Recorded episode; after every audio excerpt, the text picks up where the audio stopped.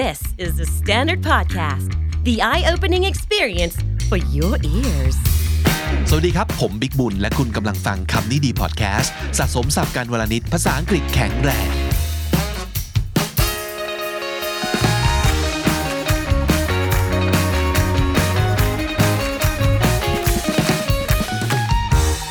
สวัสดีครับ ผมบิ๊กนะครับ episode นี้ของคำนี้ดีเป็นซีรีส์พิเศษ ที่เราจะชวนคุณกลับไป revisit หรือว่าเยี่ยมชม เยี่ยมฟัง episode เก่าๆ ที่เราคิดถึงนอกเหนือจากจะเป็น episode โปรดแล้ว ยังเป็นตอนที่ผมได้นั่งคุยกับแขกรับเชิญพิเศษพิเศษหลายๆ คนนะครับมีมีคนอยู่คนหนึ่ง ซึ่ง เป็นคนที่แวะมาเยี่ยมเยือนคำนี้ดีไม่ได้บ่อยขนาดนั้น แต่มาทีคือมาปังเลยทีเดียว เพราะว่าเป็นเรื่องราวที่ทำให้หลาย ๆ คนเนี่ยติดตามดูคลิปนี้กันจนประมาณ 5 0 0แสนวิวแล้วณวันนี้นะครับ สิ่งที่ผมคิดว่าน่าจะดึงดูดหลาย ๆ คนก็คือชื่อตอนนะครับ นั่นก็คือ 7คำที่จะทำให้ใคร ๆ ตกหลุมรักเราได้ใน 7 วินาที episode นี้โดย Toffee Bradshaw ครับ เราอาจจะฟังขึ้นมาดูเหมือนเป็นแบบว่า clickbait นะ แต่ว่าเรามีเหตุผลที่เราตั้งชื่อตอนแบบนี้ ซึ่งอันนี้เป็นอีกหนึ่งตอนคลาสสิก ซึ่งฟังกันแล้วก็ดูกันหลายรอบเลย ก็ได้อะไรใหม่ๆ ทุกครั้งที่ได้เข้าไปฟัง หรือเข้าไปชมกันนะครับ ติดตาม Toffee Bradshaw กัน แต่ว่านอกเหนือจากจะติดตาม episode นี้แล้วอยากให้ติดตามไปถึงช่วงท้าย EP นี้ด้วย เพราะว่าเราจะมีการชวน ท้อฟฟี่มาพูดคุย video call กัน เราอยากรู้ว่าตอนนี้เกิดอะไรขึ้นกับชีวิตเขาบ้าง เพราะว่าที่เราคุยกับเขาเนี่ยสามปีผ่านมาแล้ว หลังจากนั้นเนี่ยเกิดอะไรขึ้นมีอะไรเปลี่ยนไปเขาไปเรียนรู้ หรือว่ารับรู้อะไรที่อยากจะเอามาเล่าสู่กันฟังบ้างนะครับ แล้วก็ที่สำคัญแอบ spoil นิดนึงตอนนี้ท้อฟฟี่กำลังเขียนหนังสือ ซุ่มเขียนอยู่ 2 เล่มพร้อม ๆกัน เป็น 2 เล่มที่พอฟังแล้วน่าอ่านทั้งคู่เลย จะเป็นเรื่องราวของอะไรที่เป็น pocket book ที่จะได้อ่านกันจากท้อฟฟี่แบรดชอว์ ก็ไปติดตามชมกันได้เลยครับกับแคมเปญ Words of the Year ที่คำนี้ดีพอดแคสต์นะครับในวันนี้ผมคุยกับ Toffee Bradshaw ครับหนึ่งในคอลัมนิสต์ของ The Standard แล้วก็ของอีกหลาย ๆ ที่ด้วยนะครับ งานเขียนคนนี้เขาเยอะมาก และเขาก็ยังเป็นหนึ่งในสองพิธีกรของ I Hate My Job Podcast ที่ The Standard ด้วยครับ ที่ชวนมาวันนี้เนี่ยสาเหตุย้อนกลับไปที่ EP แรกของ I Hate My Job ใน EP นั้นเนี่ยมีเรื่องเล่าเรื่องหนึ่งของท้อฟฟี่ที่ พี่ชอบมากแล้วก็ฝังใจ เกี่ยวกับเรื่องของการสัมภาษณ์งานของท้อฟฟี่ใช่ไหมครับครับผมในการสัมภาษณ์งานครั้งนั้นท้อฟฟี่เล่าว่าเจอคำถามที่ที่มีคำถามเบมากอะนะถามว่าช่วยเล่าให้ฟังหน่อยว่างานที่ผ่านมาของคุณคุณทำอะไรเออคือท็อปก็มีความรู้สึกว่าแบบ คนที่มานั่งตรงเนี้ยมันต้องเคย มันต้องเก่งกว่าเรา ต้องมีประสบการณ์กว่าเรา เพราะเราก็เราก็อาจจะประสบการณ์น้อยกว่า แต่ว่าท็อปก็มีความรู้สึกว่า เฮ้ย ถ้าเราจะสร้าง moment ที่ทำให้เขาไม่ลืมเราได้ละหมายถึงเราก็ผู้สัมภาษณ์ ใช่ เราจะต้องทำให้ให้คนสัมภาษณ์เราอะถึงไม่รู้นะ เราอาจจะไม่ได้ตำแหน่งนี้หรืออะไรใดก็ตาม แต่เขาจะไม่มีวันลืมเราว่าน้องคนนี้มันเจ๋งว่ะน้องคนนี้มันมี story อะไรอย่างเงี้ยอ่าฮะเออ ซึ่งเราก็เลยดึง story ของเราว่าก่อนหน้านี้ท็อปเป็นนักสัมภาษณ์ เออซึ่งก็คือทำงานนิตยสารนี่แหละเราจะต้องไปสัมภาษณ์คนอะไรต่างๆ คือถ้าเล่าแบบเนี้ยมันก็จะดูเป็นเบบีอืมธรรมดาใช่ เราก็เลยเล่าให้ฟังว่า ผมเป็นนักทำให้คนตกหลุมรักภายใน 7 วินาทีครับโอ้เน่เป็นนักทำให้คนตกหลุมรักภายใน7วินาทีเพราะมันตัวเลข 7 วินาทีมาจากไหนครับจำได้ว่าเคยอ่าน research ครับว่า เวลาคนเราเจอกันครั้งแรกอะ ไอ้เจ็ดวินาทีแรกที่เราเจอกันอะมันจะไปประทับอยู่ในแบบดวงจิตอยู่ในแบบความทรงจำของเราว่าคนคนนี้เป็นยังไง เพราะฉะนั้นเนี่ยเจ็ดวินาทีนั้นมันคือ Impact มากอ่าสำหรับท็อปแล้วครับรู้สึกว่าเวลาที่เราไปสัมภาษณ์ใครอะมันคือการที่เราเป็นคนแปลกหน้าไปเจอกันอ่าแล้วคนแปลกหน้าไปเจอกันต้องไปคุยกันบนเรื่องที่มันลึกซึ้งเรื่องและที่ยาวและใช่แล้วก็แบบบางทีเป็นเรื่องลับของเขาความอ่าคิดต่างๆครับ ถ้าเขาไม่รักเราหรือเขาไม่ไว้ใจเรารู้สึกว่า เราไม่ปลอดภัยอะเขาจะไม่เล่าให้เราฟังเลยอะอืมเออเพราะฉะนั้นหน้าที่ของเราคือว่า เราทำยังไงล่ะจิตวินาทีให้เขารักเราอ่าเออแต่จริง ๆ แล้วเราใช้เวลานานกว่านั้นนะครับแต่เอาเป็นว่าแบบการเปิดตัวแรกของเราเนี่ยครับอเฮ้ยคนนี้มาดีว่ะคนนี้น่ารักว่ะอืมเออคนนี้เป็นมิตร และที่เหลือเนี่ยเราค่อยๆแบบเซาะน้ำแข็งต่างๆ ที่มันแบบห้อมล้อมที่มันเป็นกำแพงอยู่อะค่อยๆแบบแกะแกะแกะแกะแกะออกมา ครับอืมประโยคเนี้ยทำให้เรารู้สึกว่า เออว่ะ จริง ๆ แล้วเนี่ย first impression อย่างที่เขาพูดพูดกันที่เราได้ยินกันตลอดเวลาเนี่ยมันเป็นสิ่งสำคัญมากๆจริง ๆ ใช่ครับ เพราะฉะนั้นไม่ว่าจะอาชีพการงานไหนหรือว่า ส่วนตัวก็ได้ มันก็น่าจะเป็นสิ่งที่ถ้าเรารู้ว่าเราสามารถทำให้คนอื่นประทับใจได้ยังไง มันก็น่าจะดีน่าจะเป็นประโยชน์ ก็เลยว่าจะมาถามทอฟฟี่ว่าทำยังไงเราถึงจะเป็นที่ประทับใจ ตั้งแต่แรกพบแล้วก็ทำให้คนอยากพบเราอีกเป็นครั้งที่สองที่สามที่สี่ การที่เรามอบพลังบวกให้กับคนรอบตัวครับเราไม่รู้หรอกบางทีเขาไปเจออะเรื่องเลวร้ายหย่ำเปใดๆมันก็ตามอะเอาว่าเขามาหาเราผ่านจากเราไปอะแล้วเขาดีขึ้นมีความสุขขึ้นอะอันนั้นเรารู้สึกว่ามันเป็นการ มันคือชีวิตที่มีความหมายแบบหนึ่งเลยนะเออ มันไม่ใช่ว่าทำให้ตัวเราเป็นประสบการณ์ที่ดีกับคนอื่นเนาะใช่ใช่ใช่เพราะว่าเวลาที่เราด่าใครอะ เราไม่สามารถรู้ได้เลยว่าเราคำพูดของเรามันไปแบบตอกตะปูให้ในใจคนได้แค่ไหนอะถ้าเราเปลี่ยนตะปูนั้นน่ะ เป็นอย่างอื่นล่ะทำยังไงให้เขาเราประทับไปอยู่ในใจเขาเป็นความรักแทน ให้เขารู้สึกรักเราทุกครั้งที่เราเขาเจอเราอะมันจะดีมากเลยอืมเวลาทอฟฟี่เจอกับคนแปลกหน้า หรือว่าคนที่เพิ่งรู้จักเป็นครั้งแรก คุณสมบัติอะไรที่มักจะทำให้เราติดใจ หรืออยากเจอเขาอีก อันนี้เอาจากประสบการณ์เลยครับรู้สึกว่าส่วนหนึ่งมันคือมันมาจากคำว่าเอาใจใส่ เอาใจใส่นี่เป็นคำภาษาไทยที่รับชอบที่สุดในบรรดาคำภาษาไทยทั้งหมดทั้งมวลเลยนะคือแบบอืมคำว่าเอาใจใส่นี่คือแบบ คิดได้ยังไงวะคำนี้มันแบบ มันเห็น action ว่าแบบเราเอาใจไปใส่เขาอยู่ แล้วรู้สึกว่ามันคือ key สำคัญของการใช้ชีวิตอะครับเราต้องทำให้คนข้างหน้าตรงหน้าเราอะรู้สึกว่า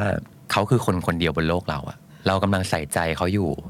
คือบางคนนะครับ เรารู้แล้วเราก็จะไปเจอเขาอะเขาจะทำการบ้านเลยอ๋อเออ เขาชอบอะไรเขาเคยมีผลงานอะไรมาบ้าง ซึ่งอันเนี้ยท็อปรู้สึกว่าถ้าเรารู้จักเขามากพอแล้วส่วนหนึ่งเนี่ยไอ้ความกลัวความเกรงของเรามันก็จะหายไปอ่าเวลายิ่งสมมติท็อปทำงานแบบสัมภาษณ์คนดังอย่างเงี้ยถ้าเราแบบ ไม่ทำกันบ้านเลย มันจะเต็มไปด้วยความกลัวความเกรงความอะไรก็ไม่รู้เต็มไปหมดที่เราแบบแล้วเราจะคุยอะไรกับเขาแล้วเขาจะหยิงหรือเปล่าจะอะไรเงี้ยคือท็อปต้องคิดกับตัวก่อนเลยว่าแบบเฮ้ย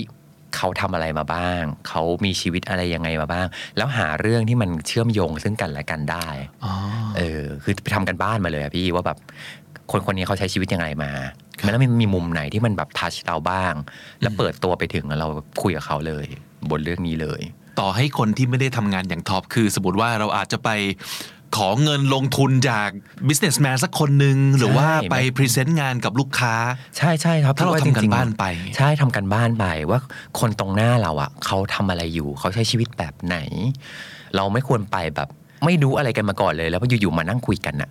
มันจะมีความแบบอะไรเอ่ยอยู่อะ คุยอะไรวะแล้วบางทีคุยไปแล้ว เอ้า คุยไม่ถูกร่องว่ะอ่ากลายเป็นเดทแอร์อย่างเงี้ยอืมก็ไม่ได้ไงเพราะฉะนั้นท็อปรู้สึกว่าอย่างแรกคือเอาใจใส่ เอาใจใส่ในแง่ของการทำกันบ้านมาก่อนอันที่รู้หนึ่งเขารู้เราใช่ประใช่มาณนั้นใช่เนอะอืมคือต่อให้เขาไม่รู้จักเรามาก่อนนะครับแต่การที่เขารู้ว่าเฮ้ยคนคนนี้เขาทำกันบ้านมาใส่ใจเขาใส่ใจเราอะ เราได้ความประทับใจอันแรกด่านแรกก็จะโอเคแหละอืมเอออันที่สองคือเวลาเราคุยกันอย่างเงี้ยครับ เราต้องรู้สึกร่วมไปกับเขา เราเป็นนักฟัง แล้วฟังอย่างไม่ตัดสินเขาด้วยอะท็อปรู้สึกว่าต่อให้สิ่งที่เขาเล่ามา มันไม่ดี มันอะไรใด ๆ ก็ตามอะมันไม่ใช่หน้าที่ของเราที่เราจะไปตัดสินอืมเอาว่าเรารับฟังก่อนอืมแล้วที่เหลือเนี่ยคือแบบอยู่ในใจเราแล้วเราแล้วล่ะว่าเราจะเลือกอะไรมาเป็นบทเรียน จากสิ่งที่เขาเล่า แต่ไม่ใช่ว่าแบบสมมติเขาเล่าอะไรเรามาให้เราฟัง สมมติเราสัมภาษณ์อย่างเงี้ยครับเขาเล่ามาแล้วรู้สึกแบบ อันนี้เลวว่ะแม่งอยากจะแบบกระทืบหน้าอะไรเงี้ยอ่ามัมันก็ไม่ได้ไงคือแบบโอเค เรารับฟังมาแล้ว การที่เราฟังบทเรียนที่เขาผิดพลาดมาก่อนเนี่ยเท่าว่าก็เป็นเรื่องดีนะอืมเออ แม้ว่าถึงนั้นจะเป็นสิ่งที่ผิดก็ตามแต่มันคืออดีตแล้ว เราค่อย ถามกับเขากลับไปก็ได้นะว่าเขาได้เรียนรู้อะไรจากสิ่เองอนั้น นึกออกที่ท็อปพูดนะ ถ้าเกิดเราเกิดความรู้สึกลบปั๊บเราจะปิดประตูเนาะใช่ใช่แล้วเราก็ใช่อาจจะไม่อยากคุยกับเขาต่อไม่อยากถามอะไรจากเขาต่อใช่ไม่อยากเรียนรู้จากเขาแล้วทั้งทั้งๆที่เฮ้ยมันเสียโอกาสเนาะใช่ใช่มันมีคำว่านี่ไง in her shoes อะอ่าเวลาที่เราฟังคนอื่นนะครับท็อปนึกถึงนี้เลยแบบ Club Friday อะครับ เวลาเราฟังอะเราจะมีอารมณ์ร่วมอยู่ตลอดเวลาว่าแบบ ทำไมโง่จังเลยอะไรเงี้ยอยากจะไปเขย่าตัวอะไรเงี้ยเออเฮ้ยแต่ถ้าเราอยู่ในโพสิชันเดียวกับเขาอะเออถ้าเราประสบการณ์เดียวกับเขาวุฒิภาวะเดียวกับเขาหล่อโดนหล่อหลอมมาแบบเขาอืมแบบนั้นเลยอะ่ะอืมเอ้ยเราจะตัดสินใจแบบอะไรแบบไหนอืมเออเราอาจจะทำแบบเขาก็ได้อืม วันนี้ที่พูดได้ที่เก่งได้ปากดีขนาดนี้ได้เนี่ย ก็ไม่ได้เป็นเขาไง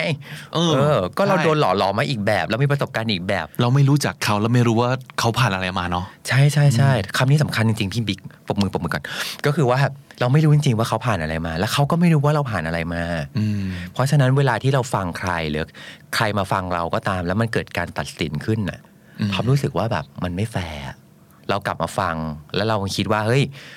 เราได้บทเรียนอะไรอะไรจากเขาบ้างอืมมันมีอะไรที่เราจะทำตามเขา มันมีอะไรที่เราจะ อันนี้เราจะไม่ทำเด็ดขาดอืมเออดูไว้เป็นตัวอย่างแล้วก็เรียนรู้ การหัดไม่ตัดสินมันเป็นเรื่องยากมากสำหรับยุคนี้เหมือนกันเนาะอินเทอร์เน็ตโซเชียลมีเดียมันมันสอนให้เราต้องคอมเมนต์แล้วมีความเห็นตลอดเวลาเนาะความเห็นทุกความเห็นไม่จำเป็นต้องแสดงออกก็ได้แฮชแท็กเลยได้ไหมอันนี้เออเออความเห็นดีทุกความเห็นไม่ไม่จำจำเป็เป็นต้องแสดงออกก็ได้ ใช่คือความเห็นบางอย่าง เก็บไว้ในใจเราอะแล้วเรารู้สึกว่าแบบเฮ้ย อะไรที่เราพูดไปแล้วเราจะทำร้ายคนอื่น แล้วไม่เกิดประโยชน์ และกลับมาทำร้ายตัวเราเองอะเราจะไม่แสดงออกมา เราจะเก็บไว้ในใจแล้วก็แบบเฮ้ยให้เรารู้คนเดียวพอ เราต้องกลับมาดูอีกทีว่าแบบไอ้ที่เราคิดว่ามันใช่มันใช่จริงปะวะบางทีถ้าเราติดเบรกให้ความคิดเรานิดนึง แล้วเราดูบริบทรอบๆอีกทีนึงอะครับท็อปว่ามันจะช่วยทำให้เราตัดสินอะไรได้รอบคอบขึ้น แม้กระทั่งว่าตัดสินว่าเราจะไม่ตัดสินเขาอะอ่า เออ เคยเห็นไหมว่าเขาว่าแบบยุคนี้มันมีเยอะมากเลยนะเคสประเภทที่ว่า มีข่าวอะไรออกมา แล้วก็คนก็รีบไปด่าด่าด่าด่าด่าด่าด่าด่าด่าด่าเออ เสร็จแล้วก็จะมีอีกโพสต์หนึ่งออกมาว่า เหตุการณ์ก่อนหน้าเนี้ยมันไม่ใช่ว่ะคดีพลิก คดีพลิกพล็อตโอละพ่ออะไรอะไรเงี้ยแบบอ่าเอออะไรต่างๆ ที่แบบอ้าว ที่ด่าไปแล้วเนี่ยหมาเลยนะอืมแต่อย่าลืมว่าไอ้เหยื่อเนี่ย ที่โดนกระทืบโดน เหยียบโดนขึงพืชแล้วก็โดนปาหิน ผ่านคอมเมนต์เนี่ยสิ่งเหล่านี้มันอยู่ในใจเขาตลอดนะ ว่าครั้งหนึ่งมันโดนมาเราเคยถูกตัดสินแบบนี้อะท็อปเลยคิดว่าแบบเฮ้ยเวลาเกิดเหตุการณ์อะไรขึ้นน่ะอย่าเพิ่งรีบด่าคนเดี๋ยวกลับมาแบบติดเบรกให้ตัวเองก่อนว่าแบบอันนี้มันใช่ปะวะ แต่ไม่ได้แปลว่าแบบหุ้ยอย่างนี้ต่อไปนี้เราไม่ต้องพูดอะไร เราไม่ต้องมีความเห็นอะไร เพราะว่าพูดอะไรออกมาเดี๋ยวจะเป็นการตัดสิน ตัดสินได้นะ แต่ต้องตัดสินอย่างที่ยืนหยัดอยู่บนความถูกต้องอะอืมเมื่อไหร่ก็ตามที่เรารู้สึกว่าเราคิดบนเรื่องนี้แล้ว และความเห็นของเราที่เราจะแสดงออกไปเป็นประโยชน์ เออเราไม่กลับเราไม่ได้เป็นการทำร้ายคนอื่น แต่เราทำให้คนเห็นบทเรียนทำให้มันเกิดประโยชน์ได้จากความคิดเห็นเราอะอันนั้นนะพูดออกมาท็อปว่าเมื่อกี้เรากำลังพูดถึงอีกคำหนึ่งที่ท็อปชอบมาก คือคาว่า respect ท็อปจำได้เลยมันมีสัมภาษณ์ของโอปราห์วินฟรีย์อยู่ครั้งหนึ่งที่ท็อปไม่มีวันลืมเลย ตอนนั้นเขาสัมภาษณ์มาดอนน่าครับมาดอนน่าตอนนั้นเนี่ยเพิ่งมีลูกคนแรก แล้วมาดอนน่าตอนยุคนั้นคือแม่งแบบเปรี้ยวสุดอะโอ้โหแบบมีข่าวกับผู้ชายต่างๆเลยอะไรอย่างเงี้ยโอ้โหเยอะแยะมากมาย แล้วก็แบบพอเขามีลูกปุ๊บอะมัน contrast กับชีวิต bad girl ของเขามาก โอปราห์ก็ถามว่าแบบคุณมีอะไรที่จะสอนลูกสาวบ้าง มาดอนน่าตอบว่าสอนให้เคารพตัวเอง พอจบคำตอบนี้ปุ๊บโอปราห์วินฟรีถามว่า แล้วคุณจะสอนอะไรเรื่องผู้ชายกับลูกสาวล่ะโหแม่งแบบ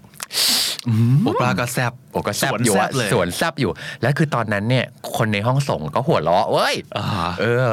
มาดอนน่าก็ยิ้มแล้วตอบว่า ถ้าฉันสอนลูกสาวว่าให้เคารพตัวเองแล้ว ฉันก็ไม่จำเป็นจะต้องสอนเรื่องผู้ชาย โอ้ตายแล้วคือตอนดูสัมภาษณ์นั้นแล้วรู้สึกแบบโอ้เฮ้ยคำตอบนี้มันดีมากเลยอะ เพราะว่าคนที่มีความเคารพตัวเองสูงอะเขาจะรู้ว่าตัวเขาต้องการอะไรในชีวิตอืมและเขาจะเป็นคนที่ไม่ทำร้ายคนอื่นอะเพราะฉะนั้นทำรู้สึกว่า มันคือสิ่งที่คนต้องมีอะโดยเฉพาะคนยุคนี้อย่างที่เราเล่าให้ฟังอะ มันถูกเราด้วยการที่เราต้องมีความเห็นเยอะๆ เราต้องแสดงออกออกมา เพราะว่ายุคนี้คือยุคแห่งการแสดงออกอืมเออ ไม่พูดอะไรออกมามันไม่เจ๋งเลยอะไรเงี้ยอืมคือมันมีเส้นบางๆ ระหว่างความ ชัดเจนในชีวิตกับความกลางอะความเห็นของเราตรงได้มีประโยชน์ได้โดยที่เราไม่ต้องกลาง อุ้ยนึกออกเลยไอจีของพี่ลูกเกดเมื่อเช้านี้ พี่เกดเขาพูดถึงคาว่าควีนเขาบอกว่ามันไม่ใช่ตำแหน่งที่เอาไว้เรียกตัวเองนะควีนคือผู้หญิงที่เข้าใจตัวเอง ผู้หญิงที่ผ่านความเจ็บปวดในชีวิตแล้วเขาผ่านอุปสรรคนั้นได้ ผู้หญิงที่มีความอุดมสมบูรณ์ในวุฒิภาวะตัวเอง ผู้หญิงที่รู้ว่าตัวตัวเองต้องการอะไร และเมื่อเธอถึงจุดนั้นแล้วอะเธอไม่จำเป็นต้องบอกใครเลยว่าเธอเป็นควีนเพราะทุกคนจะรู้จากการกระทำของเธอ เออว่ะ ยุคนี้เนี่ยมันเป็นยุคของการที่เราพยายามบอกว่าแบบฉันเป็นใคร อืมแล้วพยายามบอกเฮ้ยฉันเป็นควีนเว้ยฉันแบบฉันแน่ ฉันแบบ เออ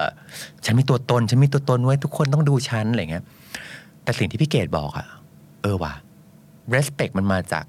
สิ่งที่คนอื่นมอบให้เรา เมื่อเรา respect ตัวเองก่อนนี่ว่า เธอต้องสยบยอมต่อฉันน่ะฉันแน่ฉันแน่ฉันแน่อะไรเงี้ย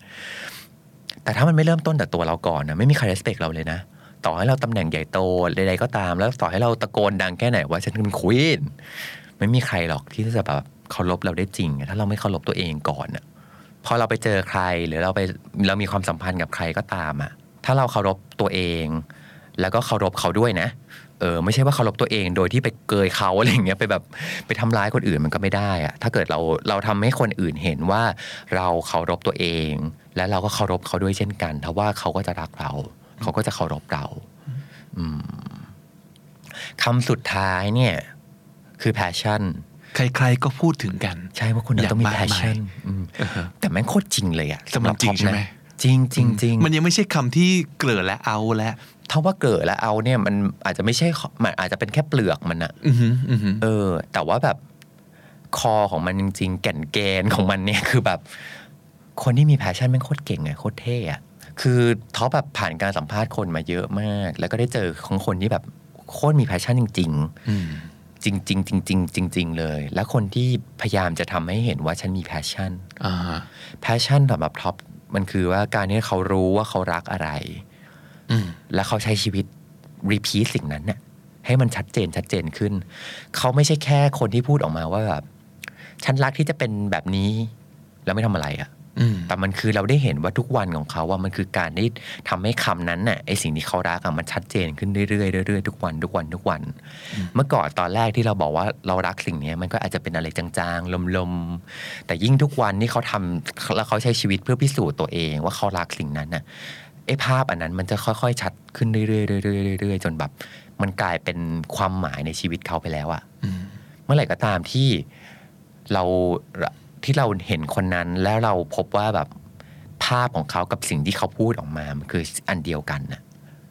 อันนั้นแหละคือแพชชั่นที่แท้จริง แล้วมันทำให้เขามีเสน่ห์ขึ้นเยอะเลยอะมันเป็นเสน่ห์ที่คนอื่นปลอมไม่ได้ไง ประสบการณ์ชีวิตที่เขาตกผลึกอะมันคือการขัดเกลาทางประสบการณ์บางอย่างอะตัวเขาอาจจะมีบาดแผลเต็มไปหมดเลยก็ได้นะ กว่าที่เขาจะตกผลึกมาได้ขนาดนี้อะแต่เมื่อเขาใช้ชีวิตแบบนั้นเขาเท่มากอะเพราะเขารู้ว่าเขาต้องการอะไรอะมันคือเพราะว่าแบรนด์ที่ชัดเจนที่สุดคือแบรนด์ตัวตนเขาอะแบรนด์ที่มันคือแบรนด์ที่มีชีวิตอะอืมคำนี้เหมือนกันท็อปรู้สึกว่าแบบโดยเฉพาะนักการตลาดอะไรเงี้ยเวลาเราพูดถึงแบรนด์อะบางทีเราจะนึกถึงแบรนด์ของสินค้าหรืออะไรอย่างงี้ใช่ไหมครับ แต่อีกนั่นแหละท็อปว่าทุกคนคือแบรนด์ของตัวเอง ซึ่งเราต้องทำ branding ของตัวเองเหมือนกันนะ มันกลับไปเรื่องที่เราคุยกันตั้งแต่ต้นเลยครับว่าทำยังไงให้คนรักเราอะอ่าฮะเราต้องบริหารแบรนด์ของเราด้วย คือท็อปได้เรียน PR มา PR มันคือ ถ้าเอาแบบ technical term เลยอย่างเงี้ยนะ มันคือการที่เราสร้างความสัมพันธ์กับ stakeholder ทั้งหมดอะไรเงี้ย แต่พอท็อปได้ทำงานจริงๆอะท็อปพบว่า เฮ้ย จริง ๆ PR มันคือศาสตร์แห่งความรัก มันคือศาสตร์ของการที่เราทำให้คนรักเรา เราคือแบรนด์ และคนรอบตัวเรา stakeholder ไม่ว่าจะเป็นแบบพนักงาน ลูกค้า หรืออะไรใด ๆ คนที่มีผลประโยชน์ คนที่ใช้ชีวิตร่วมกับเราอะ่ะ เขารักเราได้หมด มันสมมตินะครับ เราเจอกันครั้งแรกตอนใหม่ ๆ เขายังไม่รู้จักเรา เราก็ต้องมีแบบแบรนด์ awareness ให้เขารู้จักเราถูกปะอ่าฮะอ่าฮะเออว่าเออฉันเป็นคนแบบนี้นะ เออเอามาทำความรู้จักกันต่างๆ ระหว่างทางเนี่ย เราก็ต้องถักทอความสัมพันธ์ของเรา ให้มันเป็น long term relationship ใช่ไหมให้เขาเป็นลูกค้าเรานานๆรักเรานานๆ ถ้าเป็นพนักงานก็ให้พนักงานรักเรา ถ้าเป็น government ก็ให้ government เห็นว่าเออองค์กรนี้ดีนะ ไม่ได้เป็นแบบภัยต่อประเทศชาติอะไรอย่างเงี้ยเออแต่ along the way ก็อาจจะมีความขัดแย้งหรือบางทีเราก็ทำผิดพอทำผิดปุ๊บ มันก็มี crisis management เกิดขึ้น ที่เราจะต้องแบบ เฮ้ย อันนี้ฉันผิดฉันขอโทษ แล้วฉันจะแก้ไขอย่างไรอ่าฮะเพื่อที่ว่าเราจะฟื้นฟูความสัมพันธ์ของเรา ให้เขารักเราเหมือนเดิม จริง ๆ แล้วอะ เราเรียนอะไรอะ ให้กลับมาใช้กับชีวิตที่เป็นแบรนด์ของเรา เราไปเรียน PR แทบตายอะแล้วเราไปทำให้แบรนด์แบบโอ้ยแบรนด์ลูกค้าเป็นที่รักเหลือเกินอะแต่เรากลายเป็นคนที่คนเกลียดจัง เราเป็นแบรนด์ที่แบบแย่มากอะเออว่ะ เออ มันไม่ได้นะ เออว่ะ เออ มันต้องกลับมาที่ตัวเราอีกเหมือนเดิมว่าแบบ แล้วเราทำให้เราแบรนด์ของเราเป็นแบบไหนไงเพราะนั่นแหละคือแบรนด์ที่จะอยู่กับเราไปตลอดชีวิต ไม่ว่าเราจะเปลี่ยนไปอีกกี่งานใช่เนาะเพราะต่อให้เราเปลี่ยนงานปุ๊บอะเราก็ต้องไปทำให้คนรักแบรนด์ใหม่อีกแล้วอะไรอย่างเงี้ยต่าง ๆ แต่แบรนด์ตัวเราอะมันอยู่กับเราตลอดชีวิตตลอดที่เราหายใจอะตั้งแต่เราเกิดมาจนเราตายมาเนี่ยเราบริหารแบรนด์นั้นอย่างไรอะนั่นคือเรื่องเดิมก็คือว่า คุณทำเจ็ดวินาทีนั้นให้เกิดขึ้นตลอดเวลาหรือเปล่า สุดท้ายแล้วมันกลับมาที่ตัวเองว่า แล้วเราเป็นแบรนด์แบบไหนอะเราบริหารแบรนด์แบบไหน เราทำให้คนรักแบรนด์เราอย่างไร ปีหน้าจะเป็นปีแห่งอะไรของท้อฟฟี่ครับ ภาษาอังกฤษที่ท็อปชอบมากก็คือคำว่า purpose จุดประสงค์ จุดประสงค์ เป้าหมายเป้าหมายอะไรเงี้ยอืมมันต้องเป็นปีแห่ง purpose ว่ะแล้วท็อปคิดว่าไม่ใช่แค่ปี 2018 2019 แต่ทุกปีอะมันควรต้องมี purpose ของมันอืม เออไปจนถึงว่าสรุปแล้วอะชีวิตเราเราเกิดมาเพื่ออะไรอะนั้นคำถามนี้ครับรู้สึกว่าเป็นคำถามที่สำคัญมากนะ เพราะว่ามันเป็นคำถามที่ทำให้เรามีเป้าหมายอืมแล้วมันทำให้เราไม่หลงทางทำให้เราไม่แบบสั่นคลอนไปกับอะไรต่างๆที่มันมาแบบคอยสั่นสะเทือนตัวเราอะแล้ว purpose ของท้อฟฟี่ แบรดชอว์คือ การทำให้คนอื่นมีความสุขท็อปเคยท็อปบอกอยู่ตลอดเวลาว่าท็อปอยากเป็นนักเขียนนักสัมภาษณ์หรืออะไรใดๆก็ตาม หรือทุกงานที่เราทำอะ ทำยังไงให้เขาเก่งกว่าตัวเราอะแล้วคนก็จะถามว่าแบบทำไมต้องอยากให้คนอื่นเก่งกว่าตัวเราล่ะอืมเออทำไมไม่อยากเก่งที่สุดเหรออะไรเงี้ยเพราะอย่างหนึ่งท็อปเชื่อเลยนะว่าแบบท็อปไม่ใช่คนที่เก่งพี่ท็อปมีเรื่องที่เก่งและท็อปมีเรื่องที่ไม่เก่งเลย เออ แล้วก็มีเรื่องที่ห่วยไปเลย ก็มีแล้วก็พยายามจะพัฒนาอยู่ แต่ว่าเมื่อไหร่ก็ตามที่สิ่งงานที่เราทำอะครับมันไปทำให้คนคนหนึ่งหรืออีกหลายคนใด ๆ ก็ตามอะเขาเก่งกว่าตัวเราได้อะเพราะว่ามันเป็นงานที่มีความหมายมากเลยนะ ทุกครั้งที่มีคนมาหาเราในชีวิต จะผ่านด้วยงานหรือจะแบบอะไรใด ๆ ก็แล้วแต่แล้วเขากลับไปด้วยความรู้สึกว่า วันนี้ดีจังได้เจอทอฟฟี่ วันนี้ดีจังได้ข้อคิดดีๆ อะไรกลับไปอะมันไม่ใช่ดีต่อแค่แค่ตัวเขานะครับ มันเป็นพลังที่ทำให้เขาไปส่งต่อพลังให้กับคนอื่น ๆ ด้วยอะท็อปมองไปถึงว่าถ้าเกิดมีคนเก่งขึ้นกว่าท็อปหนึ่งคน นั่นเท่ากับคนรอบข้างของเขาได้ประโยชน์ไปด้วย แล้วถ้าเกิดว่าไอ้ concept เนี้ยที่เรารู้สึกว่า เอ๊งานเรามันไปทำให้ชีวิตคนอื่นมันดีขึ้นยังไงบ้าง มันเกิดขึ้นในหัวใจของทุกคนน่ะท็อปว่ามันจะทำให้งานที่เราทำอยู่มันมีความหมายท็อปว่าทุกงานจริง ๆ มันคือการที่เรากำลังไปทำให้ชีวิตคนอื่นดีขึ้นอยู่หมดเลยนะ สมมุติคุณเป็นเชฟงานของคุณคือคุณกำลังทำให้ทำให้คนได้อิ่มท้องทำให้คนมีความสุขกับอาหารทำให้คนรู้สึกหายเหนื่อย มีความสุขจากการกินทำให้สืบต่อวัฒนธรรม หรือเลตแดดอะไรก็แล้วแต่นู่นนี่นั่นไป สมมติคุณเป็นนักบัญชี คุณกำลังทำความถูกต้องให้เกิดขึ้นกับองค์กร คุณตรวจสอบความถูกต้องของตัวเลขต่างๆ คุณนำให้แบบองค์กรนี้โปร่งใส อย่างที่มันควรจะต้องเป็น คุณกำลังรักษาผลประโยชน์ของคนอีกมากมายอะถ้าเรามองเห็นตรงนี้ครับว่างานที่เราทำอยู่อะมันทำให้ชีวิตคนอื่นดีขึ้นยังไงอะมันคือทุกวันที่เรารู้สึกว่าเฮ้ย วันนี้เราตื่นขึ้นมาเรากำลังทำให้คนอื่นดีขึ้นละเวลาที่คนโดนด่าทุกวันน่ะอยากให้ลองไปดู call center อะ call center คือโดนด่าทุกวันเลยนะเออทุกนาทีทุกชั่วโมงใช่แล้วโดนคืองานของเขาคือตื่นมาเพื่อโดนด่าอืมแต่ถ้าเขาคิดว่าเขาตื่นมาเพื่อโดนด่า เขาจะทุกข์ถ้าเขาคิดว่าฉันตื่นมาเพื่อแก้ปัญหา ฉันตื่นมาแล้วฉันจะทำให้กี่สายก็ตามวันนี้แบบ วางหูจากฉันไปแล้วแบบเฮ้ยแก้ปัญหาได้เลยเว้ยเออ นี่ไง ทุกวันเรามีความหมาย ทุกวันเราแก้ปัญหาได้หมดเลยอะ่ะแล้วถ้าเกิดมันไม่มีปัญหาเขาคงไม่จ้างเราปะทุกงานเหมือนกันไงถ้าเขาเขาทำได้อยู่แล้วคงไม่จ้างเราอะ่ะ เออ นี่เหมือนกันเขาก็เลยรู้สึกว่าแบบเอ๊ะคำว่า purpose มันเป็นคำที่ยิ่งใหญ่มากอะมันไม่ใช่แค่คำสำหรับปีหน้ามันคือคำตลอดชีวิตอะไม่ใช่คำแห่งปีอะมันคือ word of lifetime อะเออสำหรับท็อปอะ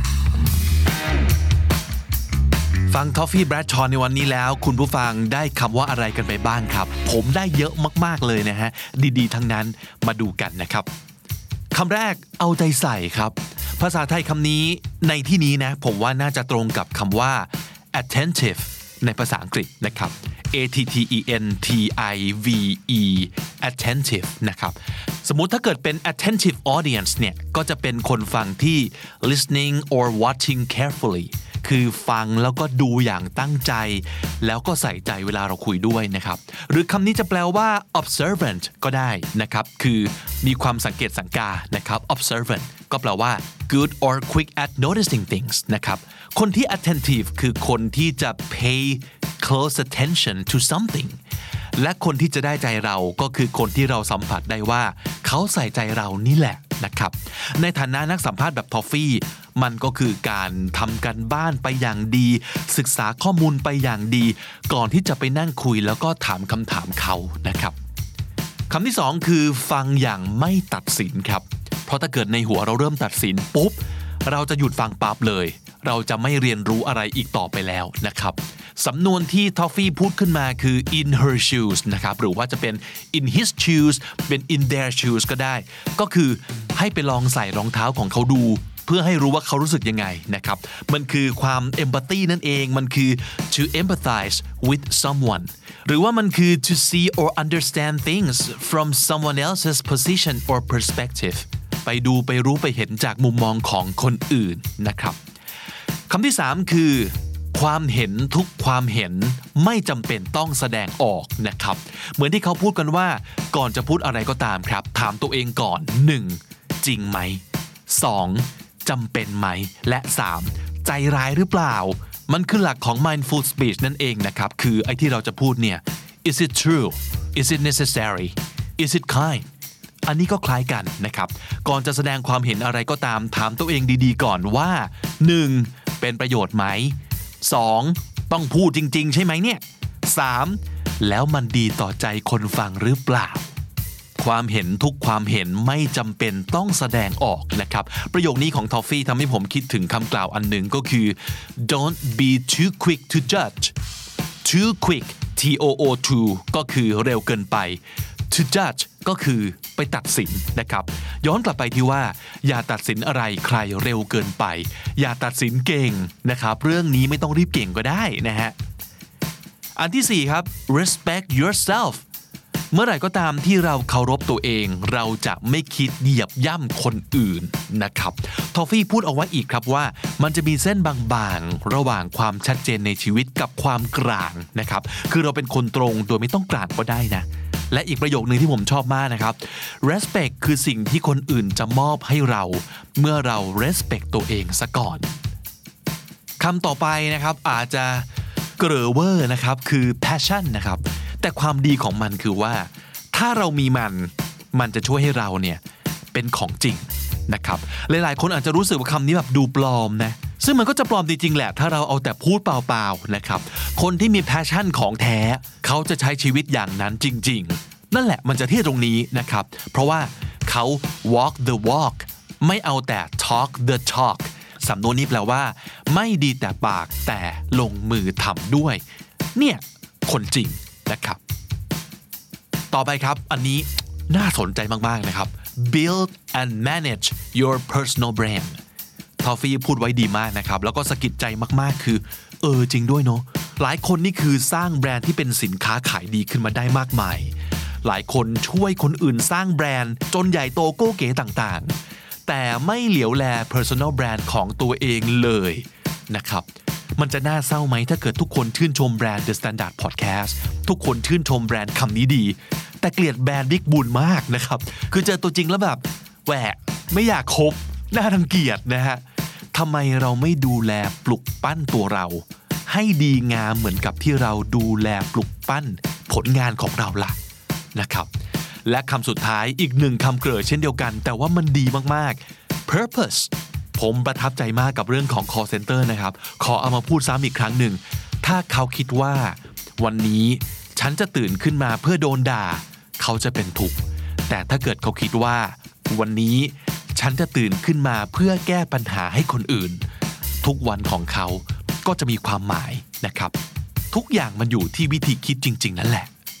เป็นไงครับ เท่าที่ฟังมา รู้สึกสะดุดหรือว่าถูกใจกับคำไหนเป็นพิเศษไหม เดี๋ยวผมทวนให้ฟังอีกรอบหนึ่งนะครับ be attentive ใส่ใจ เอาใจใส่ be in their shoes ใจเขาใจเรา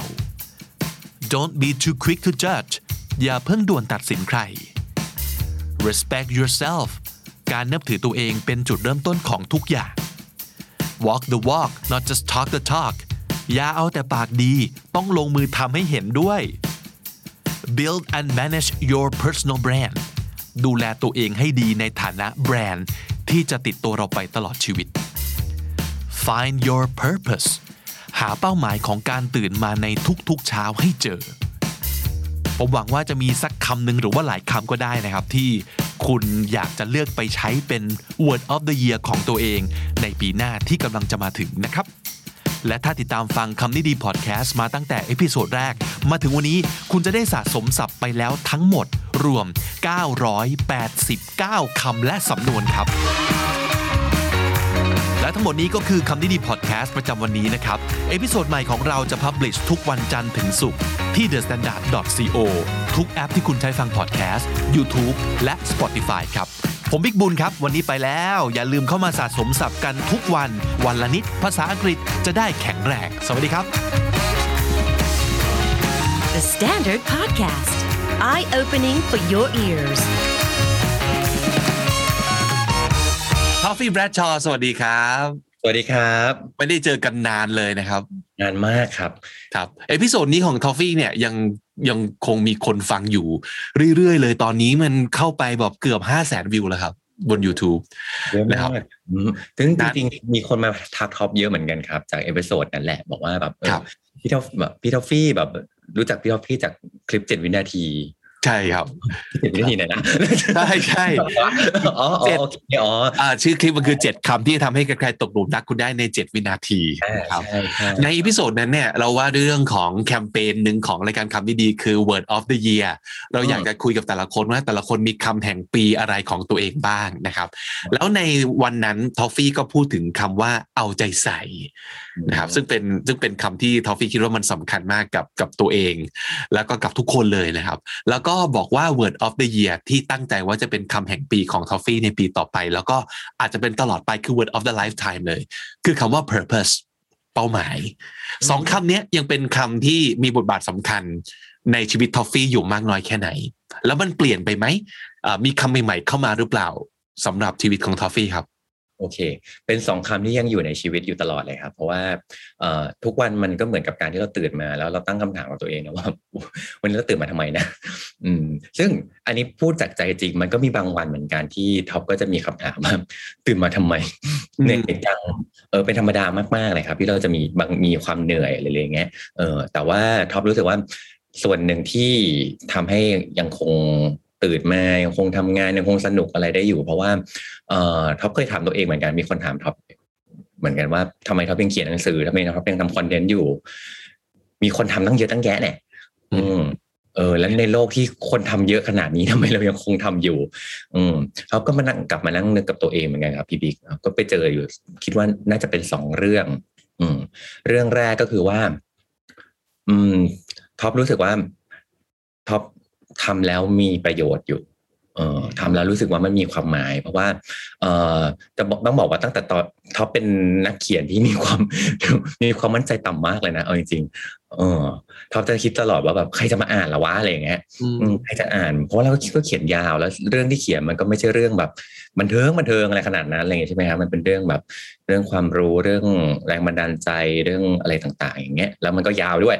เออแต่ว่า ท็อปก็คิดว่าถ้าเกิดท็อปมานั่งโฟกัสว่า แล้วใครมันจะสนใจเรานะว่าอย่างเงี้ยท็อปจะไม่ได้ทำอะไรเลยเลยพี่บิ๊กอืมกับการตั้งคำถามกับตัวเองว่าเราดีพอหรือเปล่า แล้วมันก็มันก็จะเป็น mindset แบบเรียกร้องความสนใจอะพี่บิ๊กรักฉันเถอะดูแลแบบสนใจฉันเถอะหิวแสงอืมซึ่งคนที่ได้ประโยชน์จากสิ่งเนี้ยมันมีแค่เราคนเดียวเองอะครับเออแล้วเราก็จะเป็นคนโหยหาอยู่ตลอดเวลาว่าเมื่อไหร่ฉันจะเต็ม อืม แต่พอพอลองคิดแบบใหม่ว่า เออ แล้วเราได้ แล้วคนอ่านคนดูเขาจะได้ประโยชน์อะไรจากเราละวิธีท็อปคิดท็อปเปลี่ยนเลยอะเพราะว่าท็อปไม่ได้โฟกัสที่ตัวท็อปเองละท็อปโฟกัสที่คนที่จะได้ประโยชน์จากจากท็อปอืมอืมพอเป็นอย่างนั้นพอเป็นอย่างนั้นปุ๊บเนี่ย เราก็เลยไม่มานั่งตั้งคำถามว่าแบบใครมันจะอ่านปะ เพราะเราเชื่อว่าถ้าเราทำหน้าที่ของเราให้ดีที่สุดเราทำคอนเทนต์นั้นมันดีๆอะแล้วถ้ามันมีสักคนหนึ่งอะมีเห็นมองเห็นมันเห็นประโยชน์ของมัน แล้วมันไปเปลี่ยนชีวิตเขาได้โอ้นั่นคือตอบโจทย์แล้วอืมเออแต่ถ้าเรามานั่งคิดว่าแบบใครจะสนใจฉันมาสนใจฉันเถอะเราจะอยู่ใช้ชีวิตอยู่กับตัวเลขอยู่ตลอดเวลาครับพี่เราจะใช้ชีวิตอยู่กับว่า มีกี่ไลค์กี่แชร์กี่ engagement นู่นนี่นั่นมันก็มันก็ไม่ fulfill เท่าไหร่แล้วก็อีกอย่างหนึงมันคือ คือพอเรามีโฟกัสเรื่องเรื่องเนี่ยครับว่าเราทำไปเพื่ออะไร แล้วแล้วคำตอบนั้นมันคือทำเพื่อให้คนอื่นได้ประโยชน์ทำให้คนอื่นมีความสุขด้วย แล้วเราก็ได้เติบโตด้วยเนี่ยพอพบว่าคนที่กลับมาคุยกับท็อปอะ ทุกคนที่กลับมา inbox มาบอกหรือว่าไปเจอเราตามที่ต่างๆเลยเขาก็จะกลับมาบอกว่า เอ่อตอนนี้ได้งานแล้วนะ อ่านบทความของพี่แล้วตอนนี้เรียนต่อแล้วนะครับ ฟังพอดแคสต์ที่พี่จัดแล้วผมเอาเคล็ดลับของผมเออเคล็ดลับของพี่ทอฟฟี่ไปใช้แล้วแบบผมได้งานแล้วอะไรอย่างเงี้ยอืมเออหรือว่าแบบเออพี่ครับผมลาออกได้แล้วในที่สุดหลังจากที่ผมทำงานอะไรเงี้ยแล้วก็รู้สึกว่าเฮ้ยมันมีคนได้ประโยชน์ของ จากสิ่งที่เราทำอยู่นี่หว่าอย่างเงี้ยเราก็เลยว่าแบบเออมันมันก็เลยเป็นเรื่องแรกที่ทำให้เราทำได้ต่อ เพราะว่ามันมีคนเรามองเห็นว่าว่าสิ่งที่เราทำมันพอจะมีความหมายกับคนอื่นอยู่อืมที่สองครับมีความรู้สึกว่า ที่ยังทำได้อยู่เพราะท็อปไม่เคยหยุด อืมไม่ที่ไม่เคยหยุด เพราะว่าเขารู้สึกว่าเราทำไปทุกวันมันมันมีอะไรใหม่ ๆ อยู่ตลอดให้ให้ได้ทำแบบ อืมมันก็เลยไม่ได้มีจุดให้ให้เรารู้สึกว่าแบบเหนื่อยแล้วพอแล้วอะไรอย่างเงี้ยแล้วโดยเฉพาะอย่างยิ่งท็อปในปีที่ผ่านมาปีนี้ท็อปได้ทำอะไรใหม่ ๆ เพิ่มขึ้นอย่างเมื่อก่อนเขียนอย่างเดียว ตอนนี้กำลังเริ่มทำวิดีโอด้วยอู้ครับแล้วก็จะเล่าให้ขียนฟังหน่อยเป็นยังไงบ้างประสบการณ์การทำวิดีโอ content ต่างไปจากที่เขียนเป็นหนังสือไหมครับ ต่างกันครับ เพราะว่าตอนเราเขียนเนี่ยก็เอาอย่างนี้ถ้าไม้ตายแรกของท็อปมันคือการเขียนหนึ่งสองสามสี่นี้เราเขียนเลยทำได้ เออแต่พอวิดีโอเนี่ย มันมีอาการช็อกน้ำช็อกกล้องอะไรช็อกน้ำเข้าใจมากๆเลยครับ เป็นเหมือนกัน อืม เออทำไมมันมันก็มีอะไรที่เราเราได้ทดลองอะไรใหม่ๆเขาไปเรียนด้วยครับ เรียนเรียนเพื่อจะได้เอามาใช้ตรงนี้ด้วยแล้วก็โอ้เออ เราไปเรียนแล้วเราน่าจะลองคือจุดตั้งจุดตั้งต้นมันมาจากว่า เราอยากทำให้คนอ่านคนดูของเราเขาได้ประโยชน์ได้ง่ายขึ้น ย่อยง่ายขึ้น แล้ววิดีโอมันก็เป็นวิธีการหนึ่ง ซึ่งมันจะถึงตัวเขาได้เพราะฉะนั้นถ้าเกิดถ้าเราทำตรงนี้ได้อะไอ้ความตั้งใจเราน่าจะไปถึงเขา มันน่าจะมีคนได้ประโยชน์มากขึ้นอะไรเงี้ยก็เลยลองทำดู แล้วก็สนุกสนานมากเพราะว่า เพราะว่าแบบ เราก็เราก็ใหม่กับเรื่องนี้มากแม้ว่าเออเราจะเคยแบบมีงานพูดงานอะไรแต่แต่พอเป็นพอพอเปลี่ยน skill เป็นวิดีโอปุ๊บอะอืมโอ้โห ยากขึ้นกว่าเดิม อืมเออเรียนรู้อะไรบ้างจากการที่เราเริ่มทำ content ประเภทวิดีโอครับ เรียนรู้อะไรบ้างก็คืออันอันแรกครับว่ามันตื่นเต้นแล้วมันมันมันทำให้ท็อปกลับไปนึกถึงตอนที่เราเขียนหนังสือตอนใหม่ ๆ เลยครับพี่ปิ๊กโอ้ครับออมันเป็นความรู้สึกของการแบบว่าเป็นเป็น new face ของอะไรสักอย่างเนาะเป็น new beginner ไลค์กับเวอร์จินมากเลยอะ like a virgin เริ่มต้นใหม่ทุกอย่างเลย เพราะว่าอืมอืมเพราะว่าพอเราเขียน เขียนจนเราเป็นท่าไม้ตายประจำแล้วอะครับพี่บิ๊กอืมมันอยู่ในมือมันอยู่มือเราประมาณหนึ่งแล้วเนาะอ๋อเออคือสำคัญมากการการทำในสิ่งที่อยู่มือเป็นนานๆมันก็เป็นอันตรายในบางแง่ได้เหมือนกันเนาะใช่ใช่ใช่แล้วก็ แล้วก็พอเรามาลองมาทำอะไรใหม่ ๆ ดูอะครับ มันรู้สึกเหมือนแบบตื่นเต้น นี่เราเป็นเด็กใหม่อีกครั้งหนึ่งอะอืมเราเรา เราเริ่มมองเห็นความเก่งของคนอื่นๆได้ง่ายขึ้นมาก เพราะว่าในสิ่งที่เราทำเรารู้เลยว่ามันยาก ใช่ไหมเออบอกว่าเฮ้ยเขาทำได้ยังไงวะเราก็จะเริ่มเก็บรายละเอียดของแต่ละคนว่าโอ้เออเขาเก่งจังเลยเวลาเขาแก้สถานการณ์นี้เนาะอืมเขาทำยังไงให้เรื่องยากจังเลย กลายเป็นเรื่องที่ย่อยง่าย แล้วก็ทำให้มันเหมือนกับว่าแบบเขารู้กับเรื่องเนี้ยมานานมากแล้วอะครับเออแล้วก็การสื่อสารที่มันออกมาจากใจมันเป็นแบบนี้นี่หว่า เวลาที่เขาพูดอะไรแล้วเขารู้สึกแบบอินกับมันเนี่ยมันเป็นอย่างนี้นี่ โอเค งั้นตอนนี้ทอฟฟี่กำลังทำอะไรอยู่บ้าง มีผลงานอะไรที่แฟนๆ จะไปติดตามได้ ไม่ว่าจะเป็นเอ่อหนังสือเป็นเพจ หรือว่าเป็นวิดีโอที่ทำอยู่ครับ ขายของได้เลยครับ โอเคครับผมก็สำหรับหนังสือนะครับ ตอนนี้มีหนังสือที่ออกมาแล้วในช่วงโควิดเป็นหนังสือ season โควิดก็คือคำบันดาลใจแล้วก็เอ่อผู้นำคนนั้นสอนให้รู้ว่านะครับอืมคือ leadership leadership ครับครับผมแล้วก็ตอนนี้กำลังกำลังทำหนังสืออีกสองเล่มโอ้อืม เขียนสองเล่มพร้อมกันเลยเหรอครับ พร้อมกันครับ โอ้สุดยอด จะได้อ่านสักช่วงไหนครับ น่าจะประมาณพฤษภามิถุนาครับ เป็นอ๋อสองเล่มที่กลางปีจะบอกว่า2022ใช่ใช่ก็คือจะบอกว่าหนังสือทุกเล่มที่ออกมาก็จะมีความมีธีมที่ต่างกันหมดเลยอะไรเงี้ยอืมเออแล้วก็เราอันนี้แอบบอกเลยละกันอันอัน